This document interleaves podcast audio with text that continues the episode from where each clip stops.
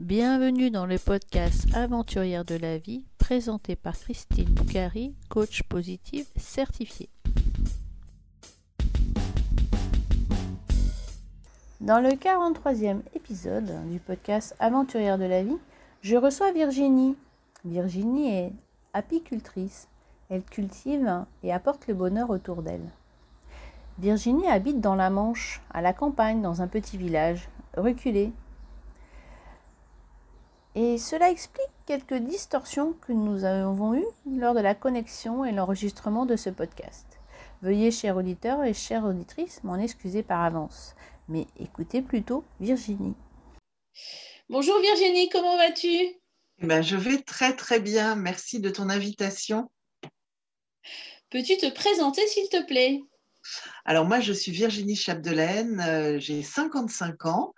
Euh, je trouve que c'est un très bel âge c'est presque mon plus bel âge de la vie. Euh, je suis comédienne humoriste, euh, euh, je suis également animatrice de yoga du rire, praticienne en psychologie positive et depuis maintenant deux ans, je suis auteur de livres.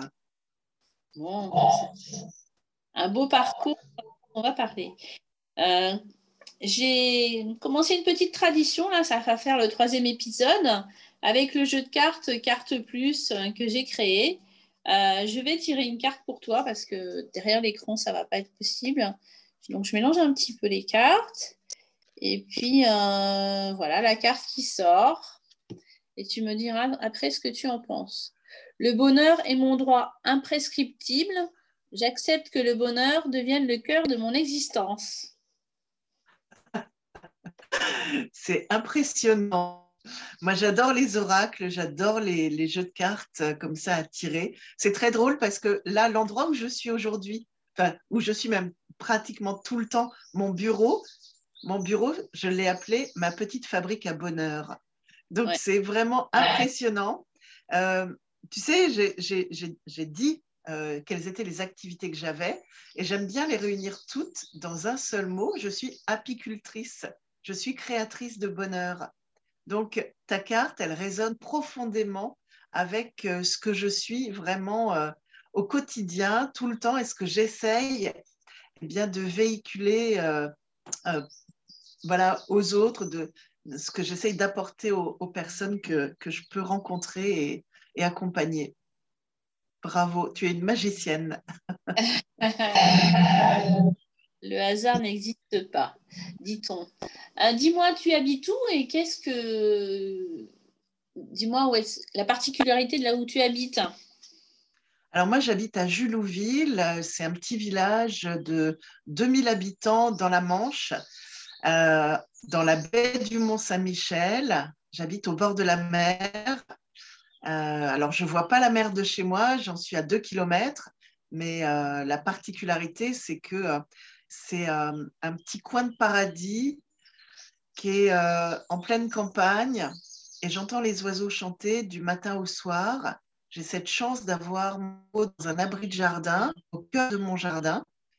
Et, euh, et la particularité, c'est que voilà, je suis en prise directe avec la nature et ça me permet de me ressourcer à tout moment.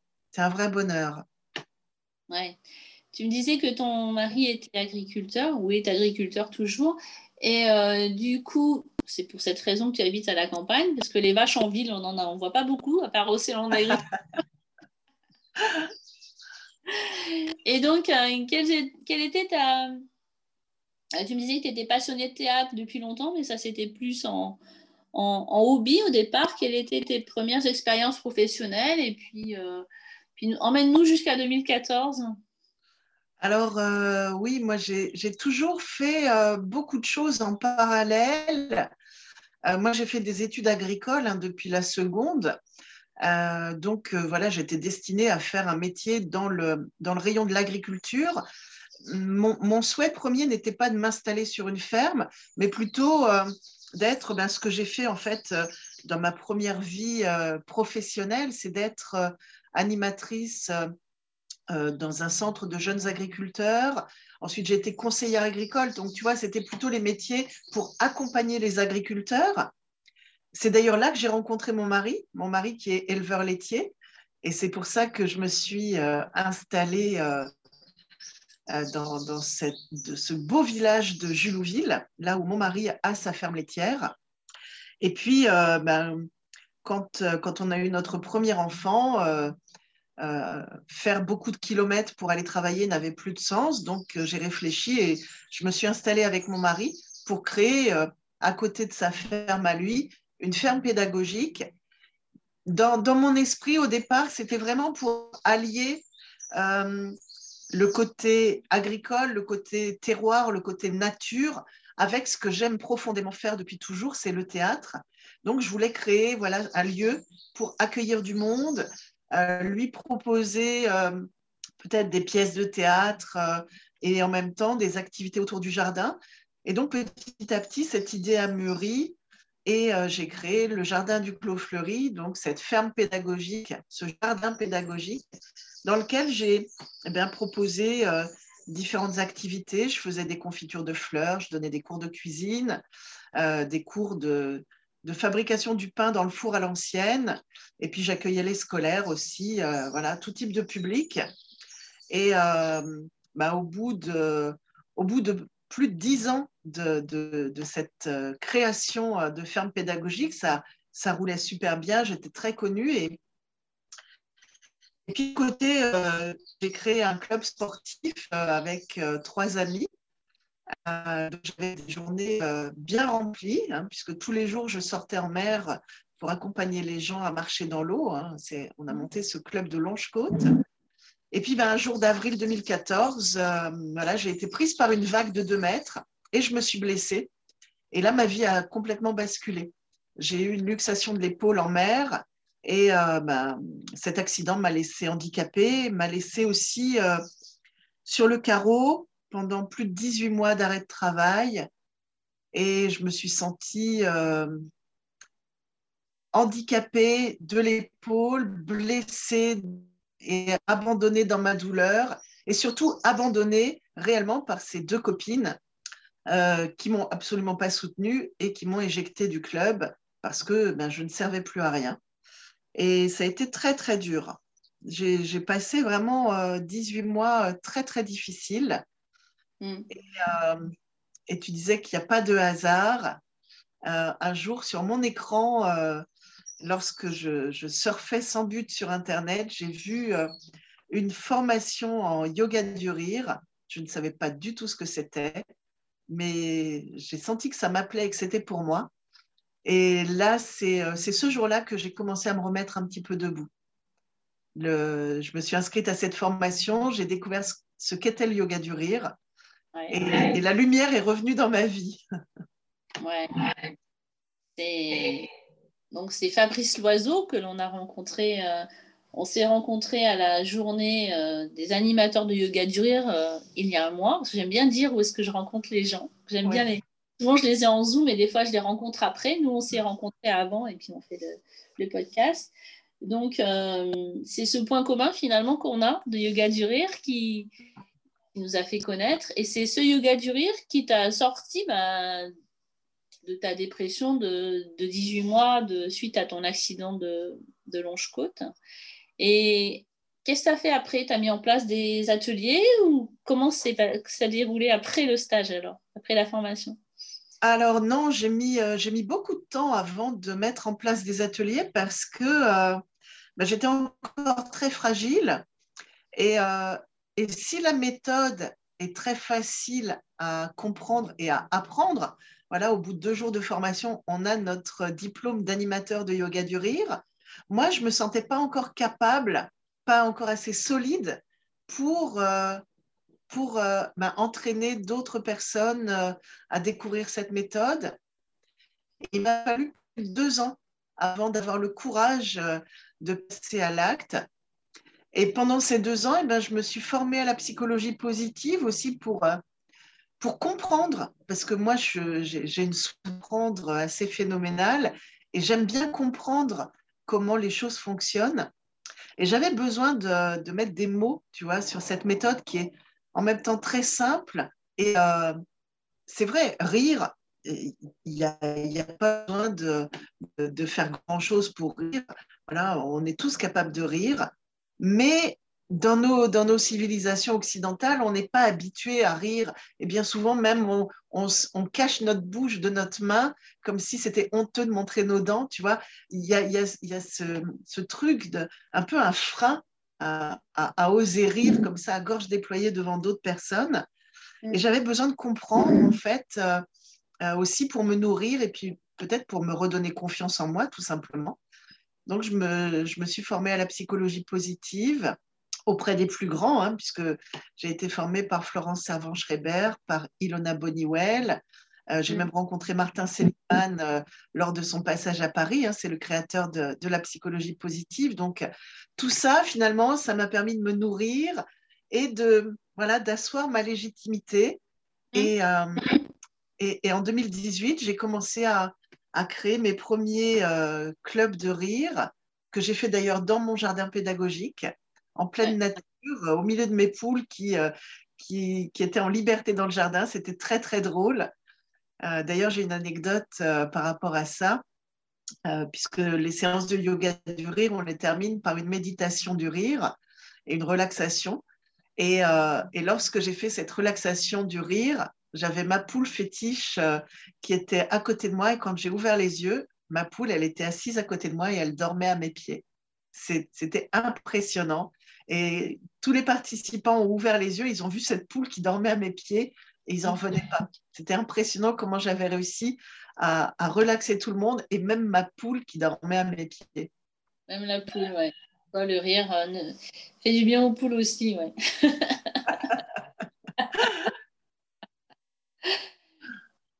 et donc les clubs de rire, est-ce que tu as développé d'autres choses euh, avec euh, tout ce que tu as appris de, tous les professeurs de yoga, de professeurs de psychologie positive que tu avais rencontrés, toutes les formations? Est-ce que tu as développé autre chose que le yoga du rire à cette époque-là? Alors, à cette époque-là, euh, non, parce que, encore une fois, c'est drôle. Hein, pourtant, j'avais un bagage suffisamment lourd et, et, et, complet euh, mais je me sentais toujours pas légitime pour, euh, pour proposer des ateliers de psychologie positive. Le déclencheur qui m'a fait euh, prendre confiance en moi vraiment, bah, c'est le Covid. bizarrement, c'est quand j'ai tout perdu que finalement j'ai trouvé ce pourquoi j'étais vraiment faite. Je faisais toujours des ateliers de théâtre en parallèle, mais plutôt en tant qu'amateur. Euh, et, en 2017, euh, j'ai osé euh, passer le cap et j'ai osé aller voir le théâtre de, ma commune pour leur proposer de mettre en place des ateliers d'improvisation théâtrale. Ils ont accepté.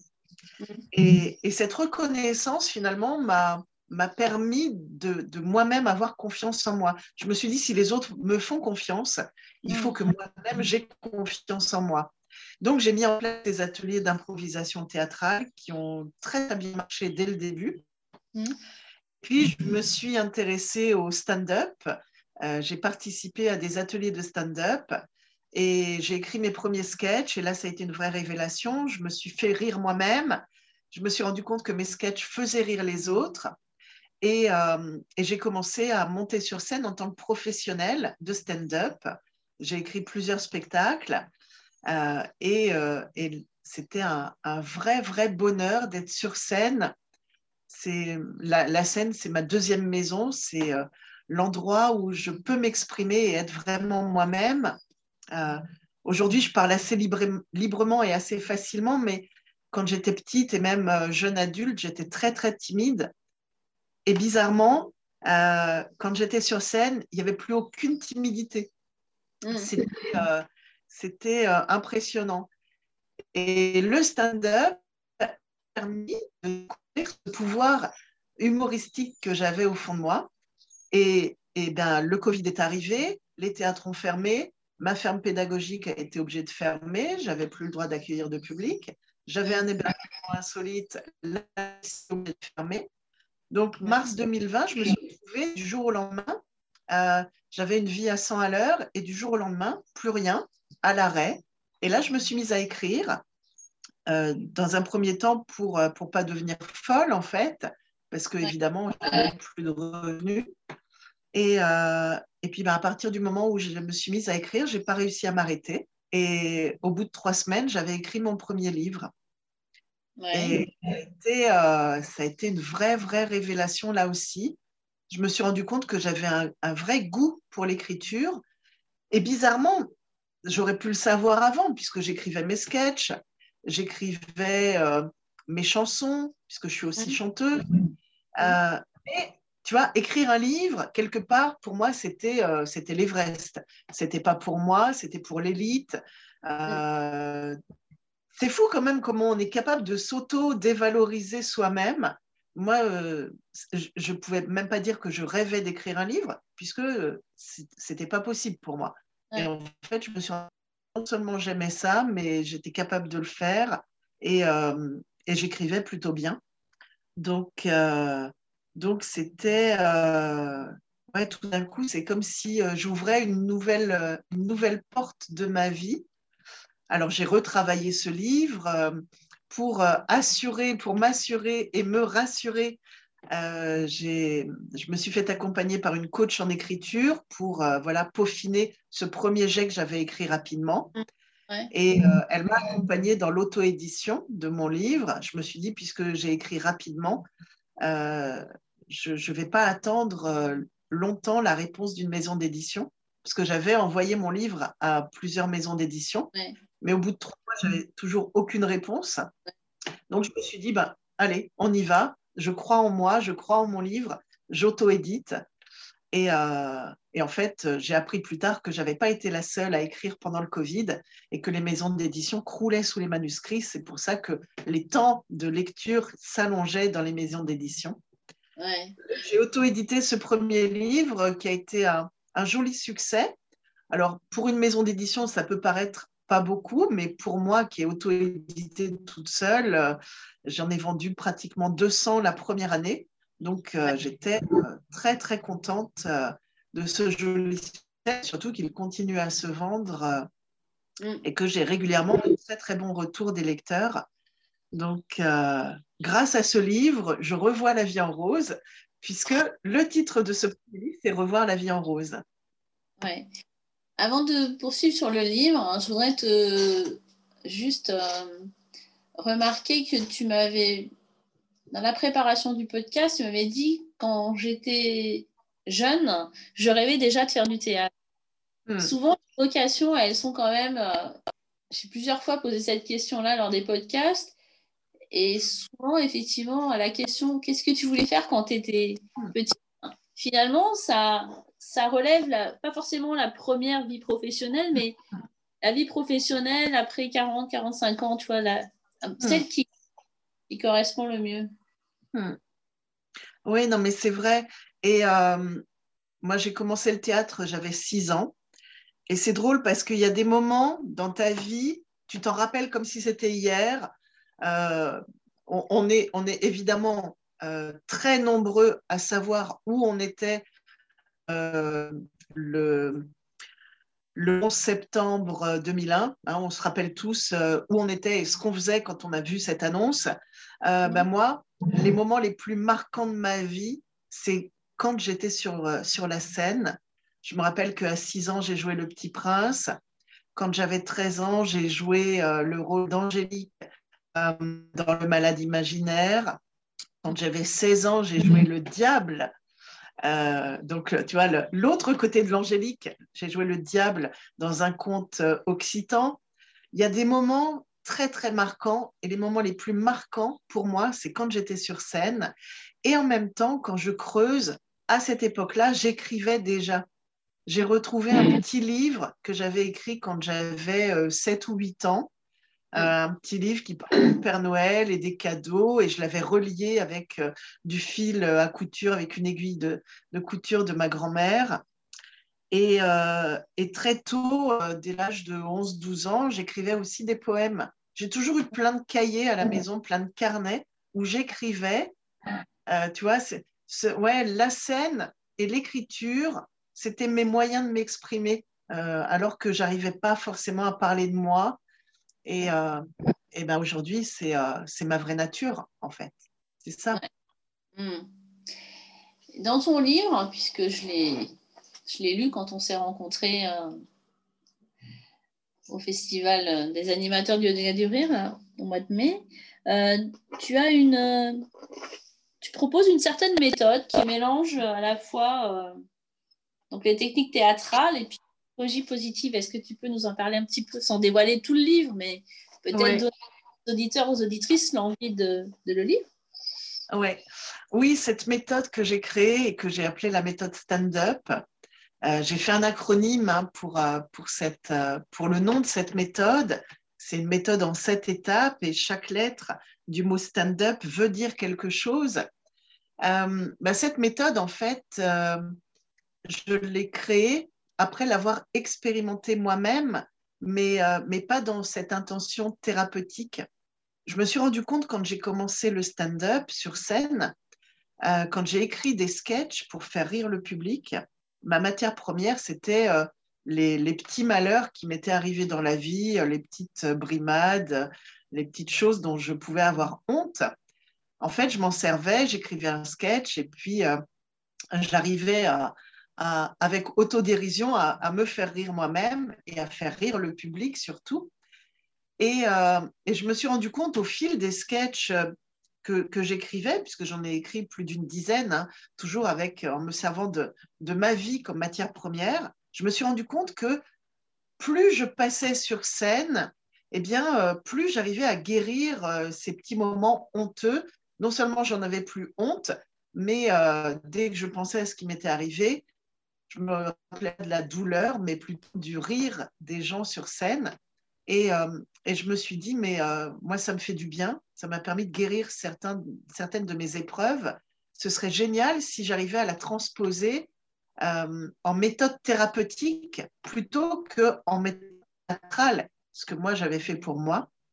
Et donc, ben, j'ai exploré voilà, comment je pouvais amener d'autres personnes à, utiliser ce que j'avais utilisé pour moi-même. Et, aujourd'hui, j'accompagne même euh, d'autres personnes à, travailler sur leurs épreuves grâce à cette méthode stand-up euh, dans les ateliers d'écriture thérapeutique que j'ai créés depuis euh, ben, bientôt un an. D'accord. En fait, d'un trauma, tu le transformes en... Ça peut être, par exemple, en, en sketch euh, rigolo. Moi, j'ai retenu ça. Oui, mais oui, oui. Oui, oui euh, comment on peut transformer euh, une histoire douloureuse en un texte drôle, humoristique, plein d'autodérision. finalement, cette méthode nous permet de passer du drame à la comédie. Mm. Et, et, sans, euh, à-coup, presque naturellement, euh, tout simplement en regardant euh, différemment l'histoire que l'on a vécue et puis en prenant du recul, voilà, je m'appuie sur des techniques théâtrales et des techniques d'écriture et puis ben, toute mon expérience en tant qu'humoriste également. Ouais.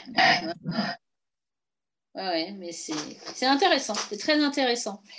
Et le, on peut parler de ton prochain livre, puisqu'il va sortir, euh, tu m'as dit, vers la fin juin.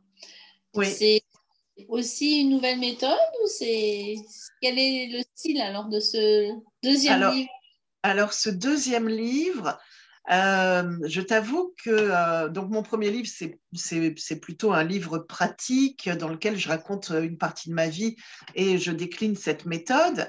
Euh, je me suis dit, toujours hein, avec cette, cette propension que j'ai moi-même à m'auto-dévaloriser, à me dire, ouais, mais là, ok, tu l'as écrit en trois semaines, mais presque c'est trop facile. Donc je me suis dit, allez, on va essayer d'aller plus haut.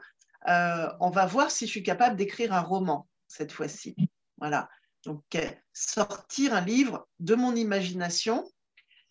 Et donc, je me suis attelée à ça. Je n'avais pas envie euh, d'un roman euh, qui ne serve à rien. Donc, je me suis dit, il faut que je m'appuie quand même sur des choses que moi-même j'ai vécues et qu'il y ait un ressort apprentissage derrière. Donc, je me suis lancée dans cette aventure du roman initiatique. Et, et j'ai adoré faire ça.